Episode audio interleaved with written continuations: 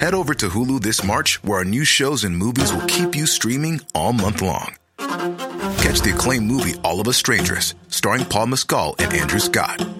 Stream the new Hulu original limited series We Were the Lucky Ones with Joey King and Logan Lerman. And don't forget about Grey's Anatomy. Every Grey's episode ever is now streaming on Hulu. So, what are you waiting for? Go stream something new on Hulu. This episode of How to Win an Election is brought to you by Luton Rising, owners of London Luton Airport, the only major UK airport owned solely for community benefit. The airport is the major employer in the region, supporting more than 27,000 jobs, and its contribution to local charities are 20 times more per passenger than any other UK airport. To find out more about the UK's most socially impactful airport, visit lutonrising.org.uk. Are you podcasting what we're podcasting? It's time for How to Win an Election. Strike up the band.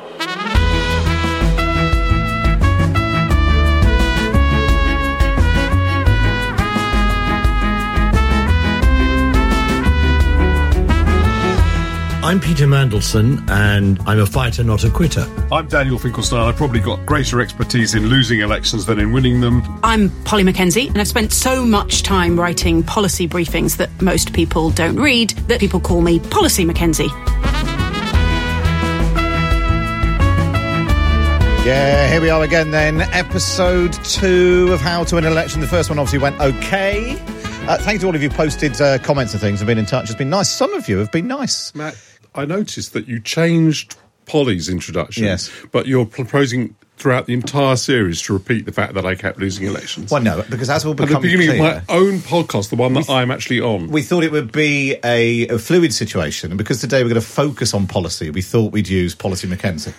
I have lost elections too, Danny, don't worry. I think I've lost elections worse and harder than you. Oh, that's a good competition. situation. Nobody is better at losing the elections than the Labour Party. Now, There we are. No competition. Clip all that up. That's next week sorted. well, you've sort of introduced yourselves again. Uh, Daniel Finkelstein, Peter Mandelson. Oh, well, oh, let's do your proper introductions. Tory Brainbox, Daniel Finkelstein. Uh, New Labour Mastermind, Peter Mandelson. And Lib Dems, Policy Mackenzie. How are you, Polly? Uh, I'm very well. This must be I- I'm luck. not actually a member of the Lib Dems. Just No, I know. don't want to deceive anyone. No. I did work for the Lib Dems for for them for a uh, just. Over a decade, so you know, uh, no shame in that. But I, I also helped to found a different political party. So you And know, you're much better they now. frown on that. Yeah, exactly right. Very good, very good. Well, if you do, thank you for all of your, your messages about the first episode. If you want to get in touch with your questions and comments and complaints, uh, you can e- email us how to win at thetimes.co.uk and uh, we'll do some of your questions uh, a bit later on. Now, we, obviously, this is like your, your World Cup Christmas come early, isn't it? King's Speech Day, Policy Mackenzie. You must be absolutely, you know, all your Christmases come at once. Uh, no, I think we need to discuss the elephant in the room, which is everyone's just calling it the King's Speech as if that's normal. This is the Queen's Speech, and we just renamed it, and now all it does is make me think about Colin Firth. Yeah. And and once you're thinking about Colin Firth, it's hard to have other rational thoughts, and, you know. so I, I'm struggling a bit. It's cognitive dissonance. We're very pleased that Danny and Peter are here because obviously, really, you should be in your. We ermine. shouldn't be here at You all. should be- You should be in your ermine. We're on playing the hooky. bench. Yes, We're playing You go, and of course, to go to the uh, King's or Queen's speech, you have to obtain ermine, which you either can can rent for the day, and costing about 180 pounds. Is that from like? Is that a special mosque? There's a sort of raffle you know, among the lords. So there's a number of these ermine that you can have uh, given to you if you are lucky enough to win the ballot, which I did one year. And then one year, when I'd written about it in the Times, one of our readers sent me his ermine because he was a hereditary peer who no longer needed it himself. so I, wa- I noticed the people who bought the ermine, which cost about ten thousand pounds, it was very expensive. They looked sort of absolutely perfect. Mine was slightly more uh, used, and I then had to. I then realised I had to return it to this guy once I'd used it, and I put it in a plastic bag and went to. Uh, mails, boxes, etc. Uh, and they were very puzzled by it, and they picked it up and they went, "Ooh, a Santa costume." Oh, well, we're pleased. We're pleased you're both here because obviously both, uh, both as uh, members of the House of Lords, you could be in the Lords to listen to the King, but you're here listening to me instead. So I feel very. I've, uh, that's that's a high compliment you could pay me. Um, so the King's speech happens at the beginning of every parliamentary year. Obviously, the, the significance of this one is the last one we expect before a general election. So it's as much about what the Tories, the message they want to try and land in the run up to a general election. Um, how big a deal is it, do you think, Polly? Can a King's speech like this, laying out their sort of legislative plans, really shift the dial? I think it can if you are planning a sort of big legislative fight about it. Like one of my earliest memories uh, in Parliament was the sort of all night sittings in the run up to 2005 general election about terrorism. And there was basically no chance of the Labour Party getting those legislative provisions through. But what they could do is have a big fight that helped dominate the news agenda. Um, uh, and it's clear that part of what they're aiming to do here is create difficulties, oppositions, bear traps, so that you can have through the next however many months it's going to be, lots of those kind of ideally knife edge votes. Maybe even a, a late night or overnight sitting in the House of Lords uh, to help create kind of tension and conflict. They want the Labour Party to be either forced to oppose stuff that sounds nice or uh, equally to uh, vote ag- uh, vote in favour of stuff that is sort of a, get a bit more right wing and kind of create a sort of factionalism, divide, kind of tribal warfare within the Labour Party that distracts their attention from fighting the election. Gosh. I mean, uh, that's the sort of political King's speech that the government are designing, one that will lay traps for the Labour Party and make us sort of squirm in embarrassment and fill us with tension and internal party rows, which will go completely unnoticed by the rest of the country. they will not care at all. I mean, this King's speech is the product of a team, I think, around uh, Rishi Sunak, who spend far, far too much time in Westminster. What they think is important and exciting in Westminster is of no interest or relevance to the rest of the country. I suspect there may be, you know, I mean, the King's speech is obviously going to be, you know, full of lots of small things, some of which may be popular if they're ever noticed by the public, few of which are going to affect people's lives, none of which are going to turn the dial uh, about the future of our country. And I, I just think that people who around Sunak who get very excited about this sort of political trap laying for Labour just a, sort of operating within a bubble. Yeah. I don't within know- a bubble. I don't know particularly whether they have got excited about it, but I think all three of us have probably, I mean, I don't know, but the, all three of us have done the same thing, which is try to explain to the press what the theme of the Queen's speech is or the monarch's Oh, they never let me talk to journalists, Danny. And- But it's no, it's develop it you for the used to talk to me, to do- You're special. Oh, it's a to develop it for the people who are going to do the briefing of the press. And the problem with, with all these um, legislative programs is they're all brokered. So all of the departments want a bit of the uh, speech in order to produce their own reform in their own area. And the job then of the uh, you know of, the, of Downing Street combined with the leader of the House is to divide up this these ideas and allocate them to some people to give them enough time Uh, because the crucial thing in legislation is always just getting enough time. And if we assume that they're going to have a full legislative session they need to have time to finish certain things. So first of all it doesn't really have a theme as a result of that. It's it's much more negotiated than that. The theme's usually grafted on at the end of it. But- and so they, they literally sit and look at it and go, well, there's quite a lot of crime in this. Is this a big Yeah, crime King's exactly. So it's trying to it's trying to sort of then you know they'll, they've got to try and link it to the party conference theme. So they're going to say this show's thinking of thirty years, but in fact most of this work was done before they thought up the party conference scheme. So mu- much of this, I think, description of what the, the of the theme of the King's speech is mostly confected. Um, but but the lead, and I also agree with Uh, Peter and Polly that that insofar as the public is concerned, these kind of disputes in Westminster, which they definitely will try and provoke, you're right, Polly, will not matter that much. What does matter is what do these pieces of legislation do? The problem with this one is it's it's a bit late for that. So let's, for example, take a football regulator. They're going to introduce a f- football regulator. By the time the football regulator is appointed and the football regulator begins to regulate football, whether you think it's a good or a bad idea, which is the only time when anyone will notice what the government has done or it'll impact people's lives. By that point, the, this government probably won't be in power anymore. So I don't think So this suddenly it King's becomes a Labour is, football is regulator. that im- yeah is that impactful. And the Danny, thing- you're a big football geek. Why is the football regulator going to apply to men's football and not women's? I hear. It's the Why- why is that? patriarchy, Peter. Is it? Is it the patriarchy? Is it was the- just a review. It was just based on a review of of the of the financial sustainability of the men's game, uh, and it would. Well, what about the women's game? Well, it, it's just not. Ha- it doesn't ha- hasn't raised the same sustainability. But it's uh, blossoming. problems. It's different. Yes, but it's Women's football the- is coming alive all over the place. Well, I, maybe someone will try and amend the uh, the bill. They're going to have to a round That would be a good very- round. You could go to round. the Okay. Lords, Peter, and I know because obviously these football issues are very important to you. No, they're, they're very close to my heart. I used to be the uh, honorary president of Hartlepool United Football Club, and uh, when I stood down from my constituency, they wanted me to continue. I did so for a few years, and then I thought, no, I must give this up Was it the football mascot in favour of my elected as the mayor? Yes, thank you very much, Matt. That's Angus. uh, I think was it we- Angus uh, uh, the monkey? Yes, Yeah. it was Yeah. Angus, the hanging monkey. and I, on the day he was a night he was elected, I went to him. I said, "It looks as if you're going to be elected. Just take that ridiculous." Bloody costume off, thank you. PDQ. I'm not having you make an even greater fool of our town than you've already succeeded in doing. I was apoplectic.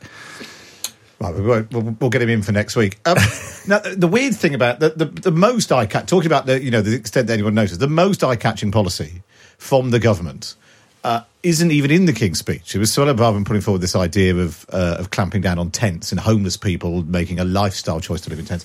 Um, call me cynical, Polly, but it feels to me like this is probably something she wanted in the King's speech, didn't get it. Somebody unfortunately then briefed the papers about it, which forced her to tweet it. What a it. mistake. And, and it's reinforced her reputation as being, you know, more hardline than even this government. But actually, it was interesting how the cabinet lined up to say they didn't agree with her. Yeah, I mean, as Danny says, there is this kind of. I don't know if you imagine a sort of head teacher in front of a whole primary school full of children, desperately with their hands up with their own little like bit of legislation that they want.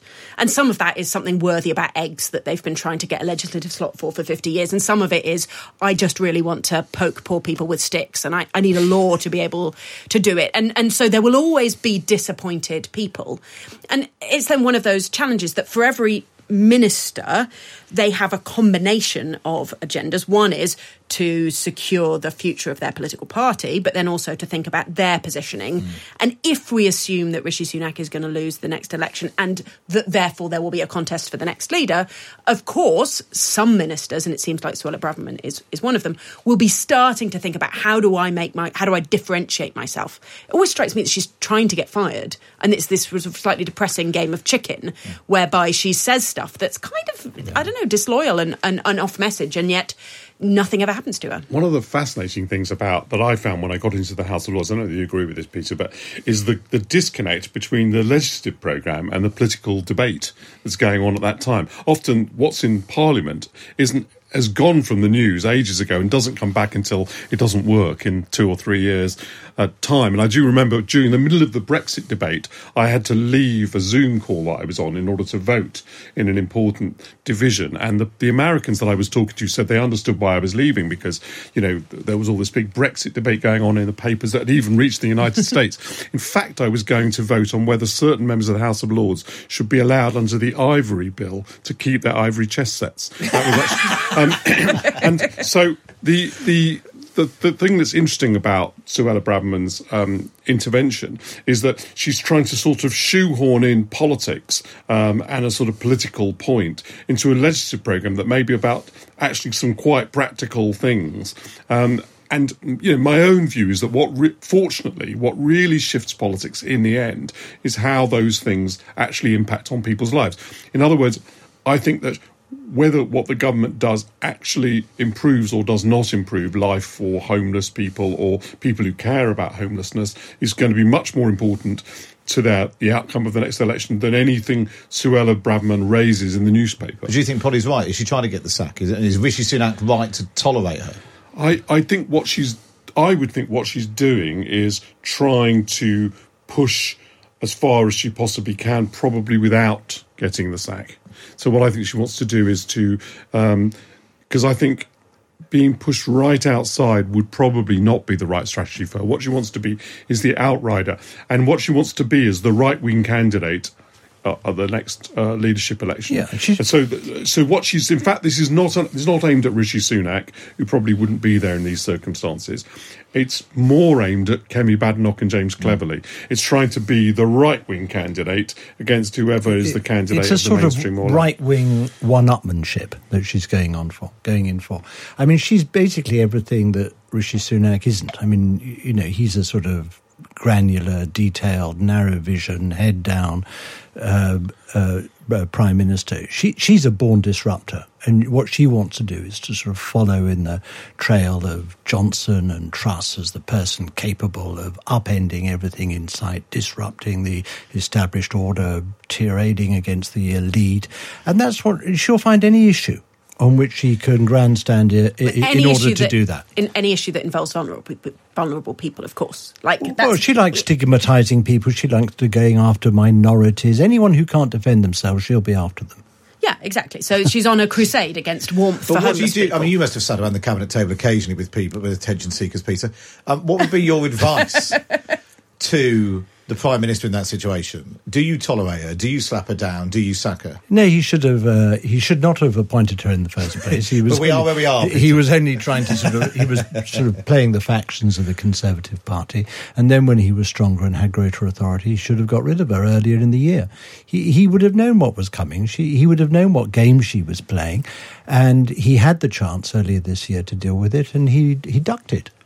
I mean, the, these Queen speeches and sitting around the cabinet, they are funny things. I mean, I had a very odd experience in 1997 when uh, Tony Blair had made some glorious grandstanding speech about freedom of information to some progressive organisation that was presenting Freedom of Information Awards. And to great roars of applause, he committed the government to introducing the most radical freedom of information, transforming the government and everything else. When he actually got into number 10 and took advice on this, he discovered it really wasn't such a great idea. He then spent the next sort of few weeks trying to um, sort of weigh up whether he could just ditch the whole thing altogether. He couldn't. He put it into the Queen's speech. Then there was a uh, somebody in the Cabinet Office trying to write a white paper about it. And I kept on receiving sort of notes and messages from number 10 saying, could I please put in uh, memoranda you know, querying this and challenging that and questioning whether the, the, the, you know the fundamentals of this white paper were a very good idea. I mean, Blair felt he couldn't oppose it himself, so they sort of went round the back and tried to get me. I was minister without portfolio at the time. He later described this fabulous piece of legislation as, uh, he shook his head when he saw uh, what he had done. The, the sheer naivety and imbecility of this legislation, Tony Blair described it uh, uh, as, and and uh, regretted it ever since. But you know, there we are. If you want to make grandstanding speeches in opposition, you have to live with You it when you're in government. Well, there we are. Well, wait in a minute. We'll, I want to have a look a bit- a bit more about how you come up with a, a more popular, successful election uh, winning policy. We'll do that next on how to win an election.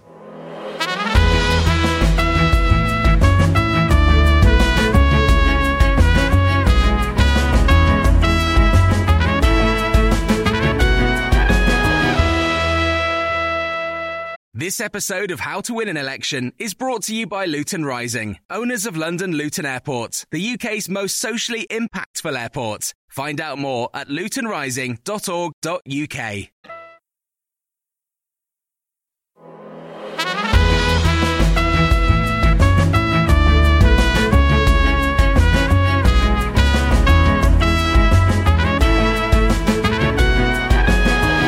Right, let's try now to work out how you come up with a good policy.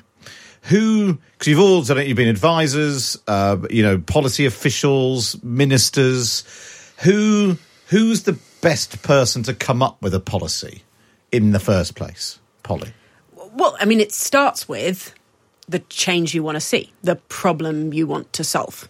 Uh, and, you know, if, if you haven't got an analysis of uh, how you want the country to change or, or whatever it might be, you know, you're the shadow home secretary, uh, the home secretary, how you want the police to change, whatever it might be, well, you get stuck in a very narrow kind of cold sort of uh, political debate about you know exactly what sounds good. Uh, the best policies are absolutely grounded in what the problem you want to solve is, and ideally that that problem is is really grounded in what the public want to see for their country. And so uh, it starts with listening, I think. It starts with engaging, and that might be engaging with the public very directly. Or, you know, if you're trying to think about the future of the health service, properly spending time talking to doctors and nurses and, and health service managers. You're then still a really long way from a kind of a slogan, an election winning thing. Um, but but you have to start with the big complicated stuff and then slowly slowly slowly you kind of hone it down and you think about how can you position this how can you word it in ways that might work for specific audiences or work in a leaflet but anyway you just has to start with I, the reality I agree with Polly, but she's describing, I'm afraid, a rather idealised uh, process of policy making, which in reality is extremely messy and makeshift, uh, in my experience. And but she's right about you start with the problems of the country. I mean, you want to be elected. Your offer is your policy if you're a political party. You're not a sort of flower arranging society or a golf club. I mean, you're not offering sport or flowers, you're offering policies. So those are very, very fundamental. But you have to take one step back, and it doesn't begin with the shadow ministers or the ministers, it actually starts with the leader.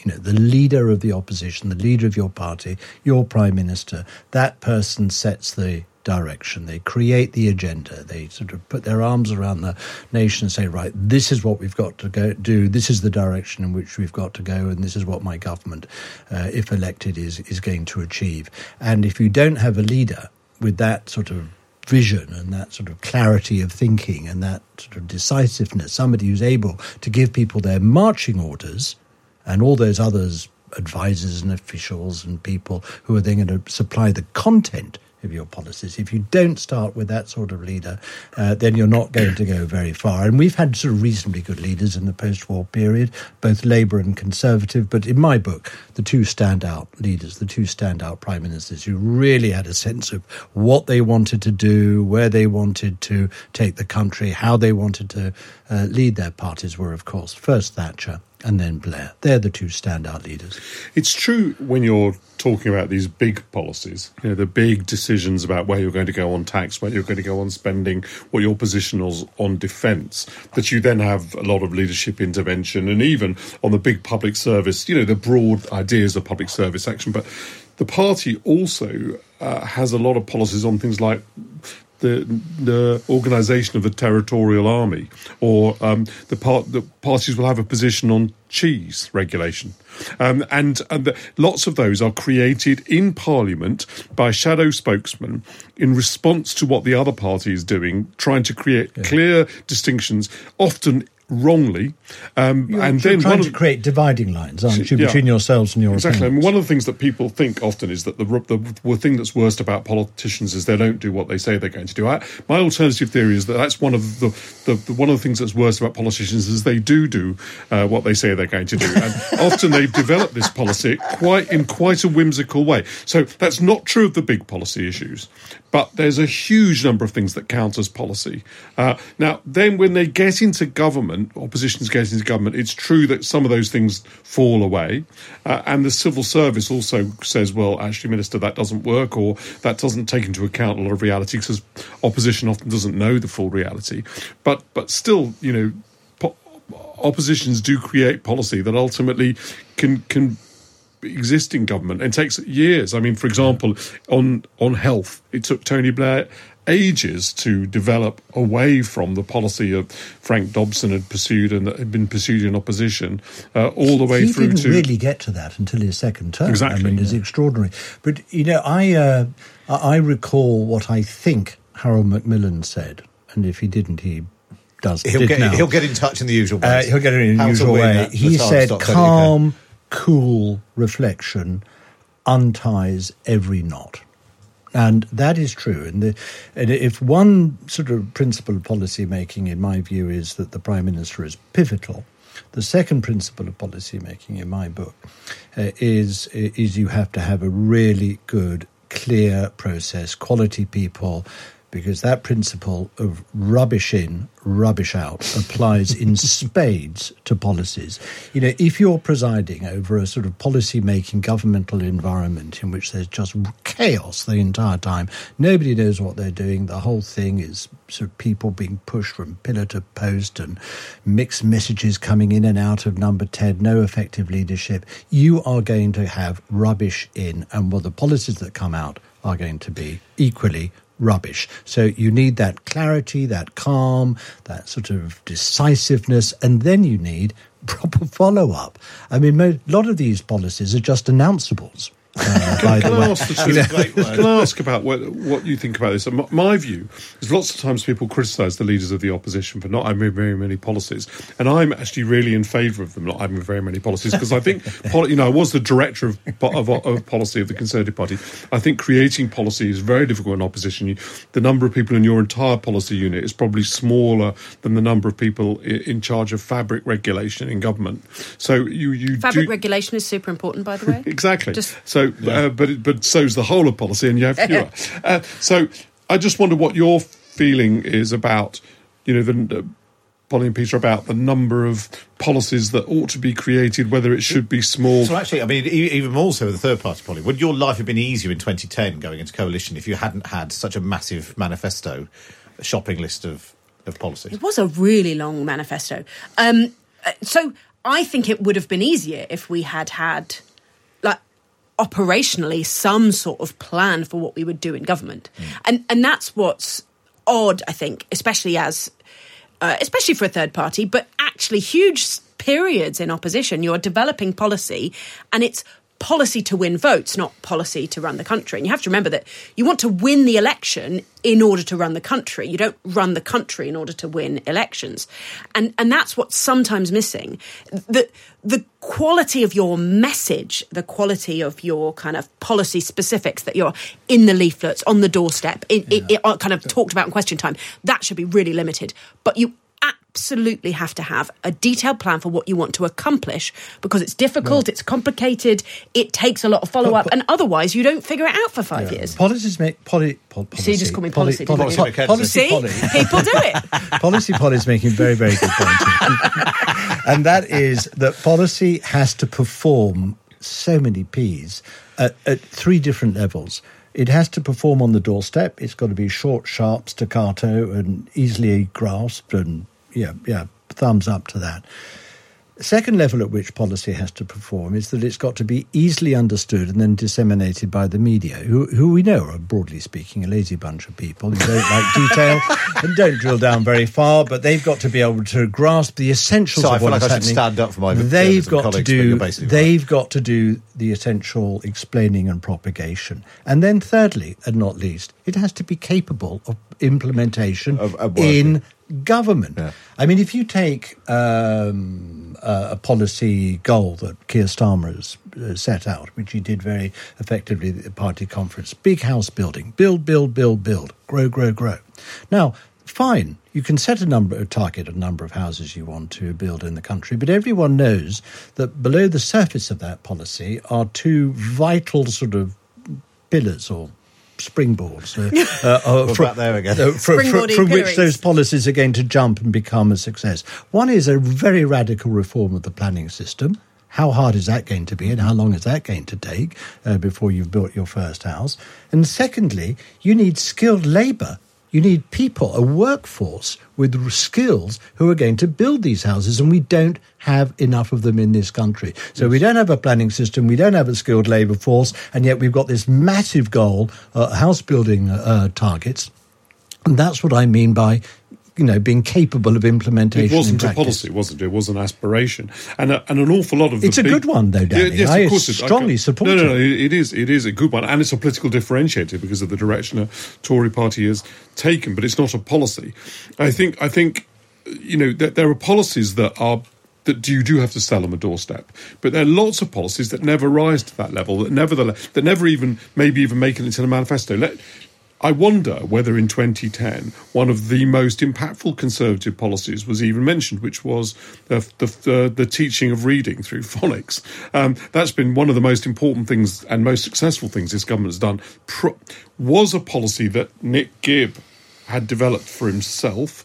I'm not sure. It was the shadow yeah, schools minister absolutely. I'm sorry. Was Yeah. the shadow uh, schools. Um, Just in case there's anybody in the country then- doesn't know who Nick exactly, just in case, and then became schools minister. But I'm just, I'm just giving it as an example. I mean, actually, the fact that the, the name wasn't well known either is, is exactly what I mean. Which is, uh, said he trying to save the situation. Um, the, uh, uh, the, truth is that, that that lots and lots of policy is created um, that that is really, really important, but does actually not really play a role in Yeah, how to win an just election. about running the country. Before before um, before we move on, we'll do some questions that uh, listeners have sent in. I just want to know what, what's the worst policy that you've been involved in, each of you, just as a sort of sort of the, the sort of therapy group that we could all all share and learn. In my case, it was the tax guarantee. The Conservative Party gave a number, decided it was going to give a number of guarantees. I think following, I was working for William Hague at the time, following the example that had been set by Newt Gingrich in 1994, had been very successful. People, the idea was people didn't believe politicians, so you should issue a guarantee. That was misconceived itself because it wouldn't address the issue of whether people believe politicians. But the the, the shadow Treasury team added into that list that we should we should have a tax guarantee related to the proportion of GDP um, that was taken in tax, and that it would we would guarantee that it would go down, which you absolutely cannot do. And ultimately, ultimately, Michael Portillo becomes uh, Treasury. Uh, Shadow minister and insisted as a condition of accepting the role that, that that policy be dropped, which was very embarrassing for leadership. You can imagine if you issue a guarantee and then say it doesn't hold. Was this policy as hard to implement it as it is to describe, Danny? Well, I mean, so it didn't even have that exactly. It didn't even have the advantage of being, you know, a simple, a simple policy Yeah, tax understand. guarantee sounds like I'm guaranteeing I'm going to charge More you some tax. taxes.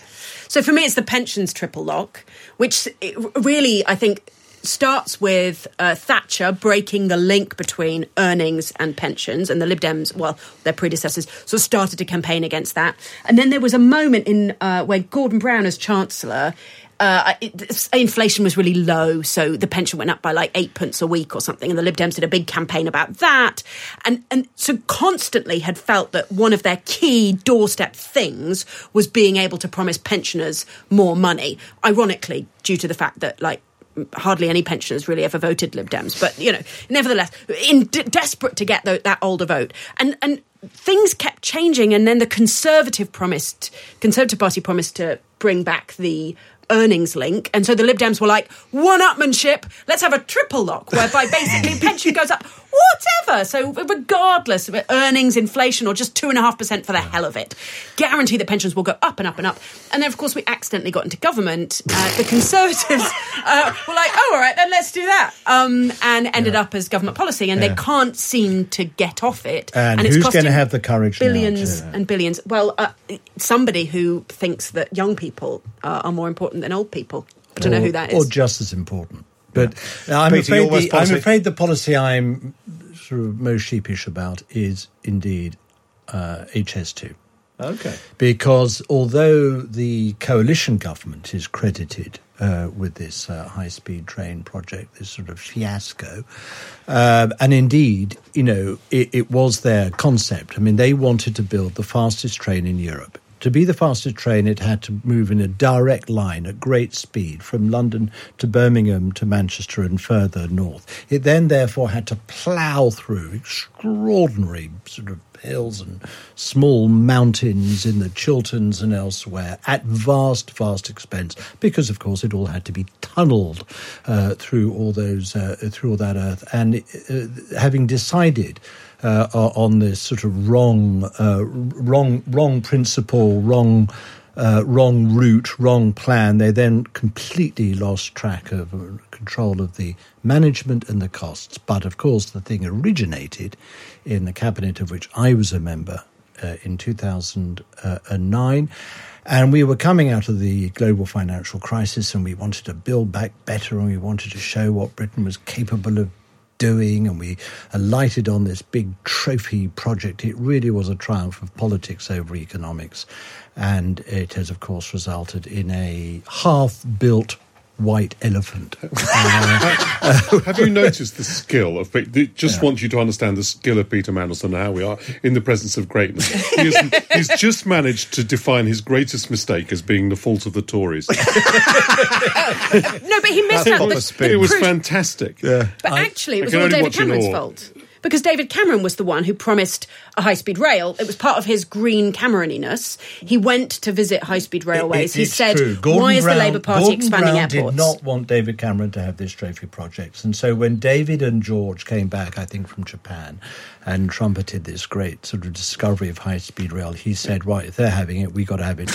It's genius. It's genius. Amazing. I'm just I mean, pointing out. you know, I'm all afraid fault- Dave, your mistake. It, it goes back even Cameron. further. This Tory fault. Uh, uh, I mean, you know, God, if only they hadn't been invented in the first Yeah. place, we wouldn't be in the state we're in. If Well, we've Peel's, I think it's the fault of Peel, or maybe Disraeli.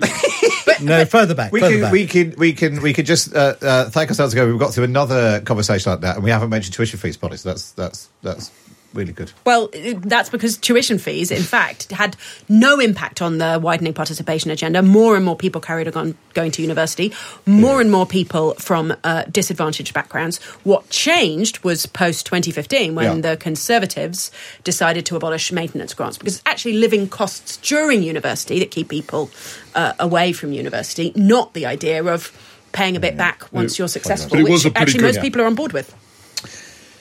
Well, we'll have to leave that there. I'm sure we will return at some point to the wisdom of sign. I think th- a thing on signing things, contracts with the nation, and all that. There's, Yeah, definitely, that's there's definitely somebody It is. pursuing that in the future on uh, on how to win an election.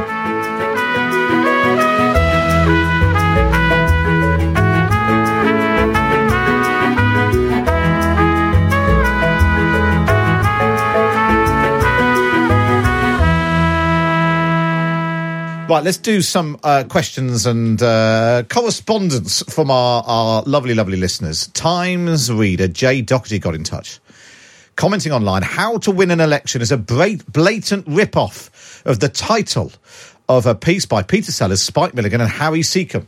In keeping with the justified derision over Rachel Reeves' plagiarism, would Mr. Chorley like to admit to precisely the same offence? And I, I insisted that I'd I'd never heard of this record from 1964 uh, from Peter Sellers, Spike Milligan, and Harry Secombe. Danny then got involved uh, and said, I genuinely don't think I've seen a sim- sillier comment under a piece.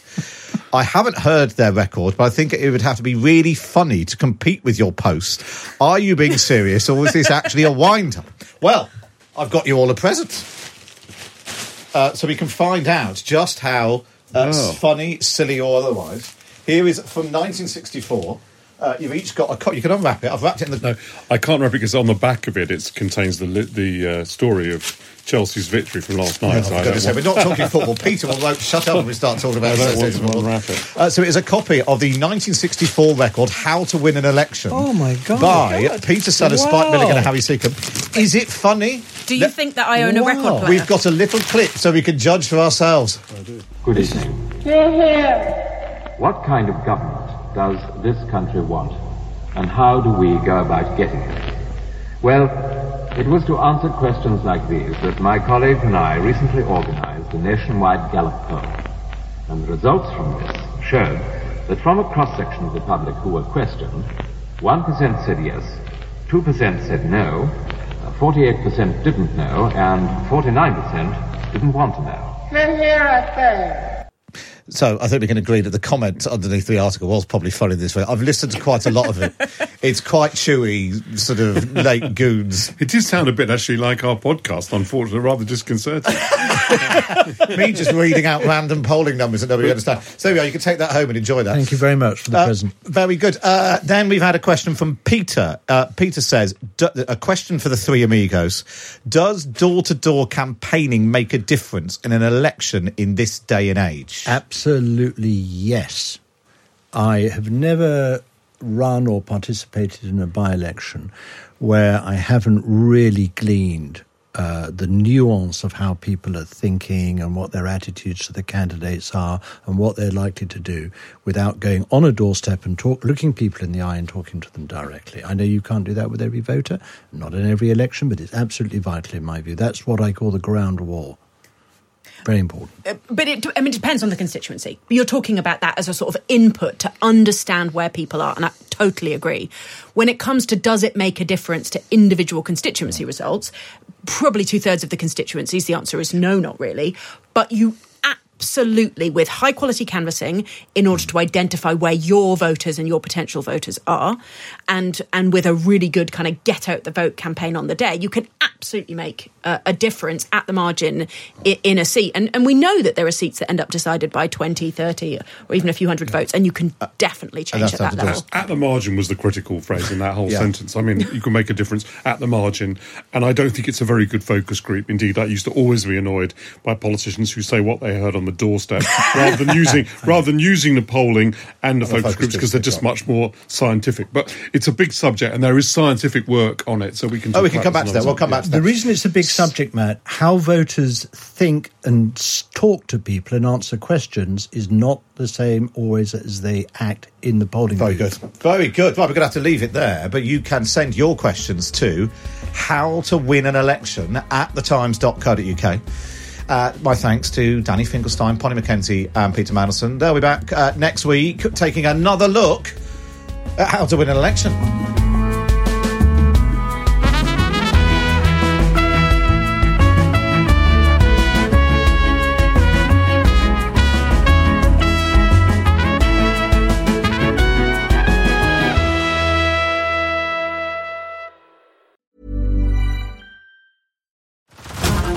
Over to Hulu this March, where our new shows and movies will keep you streaming all month long. Catch the acclaimed movie All of Us Strangers, starring Paul Mescal and Andrew Scott.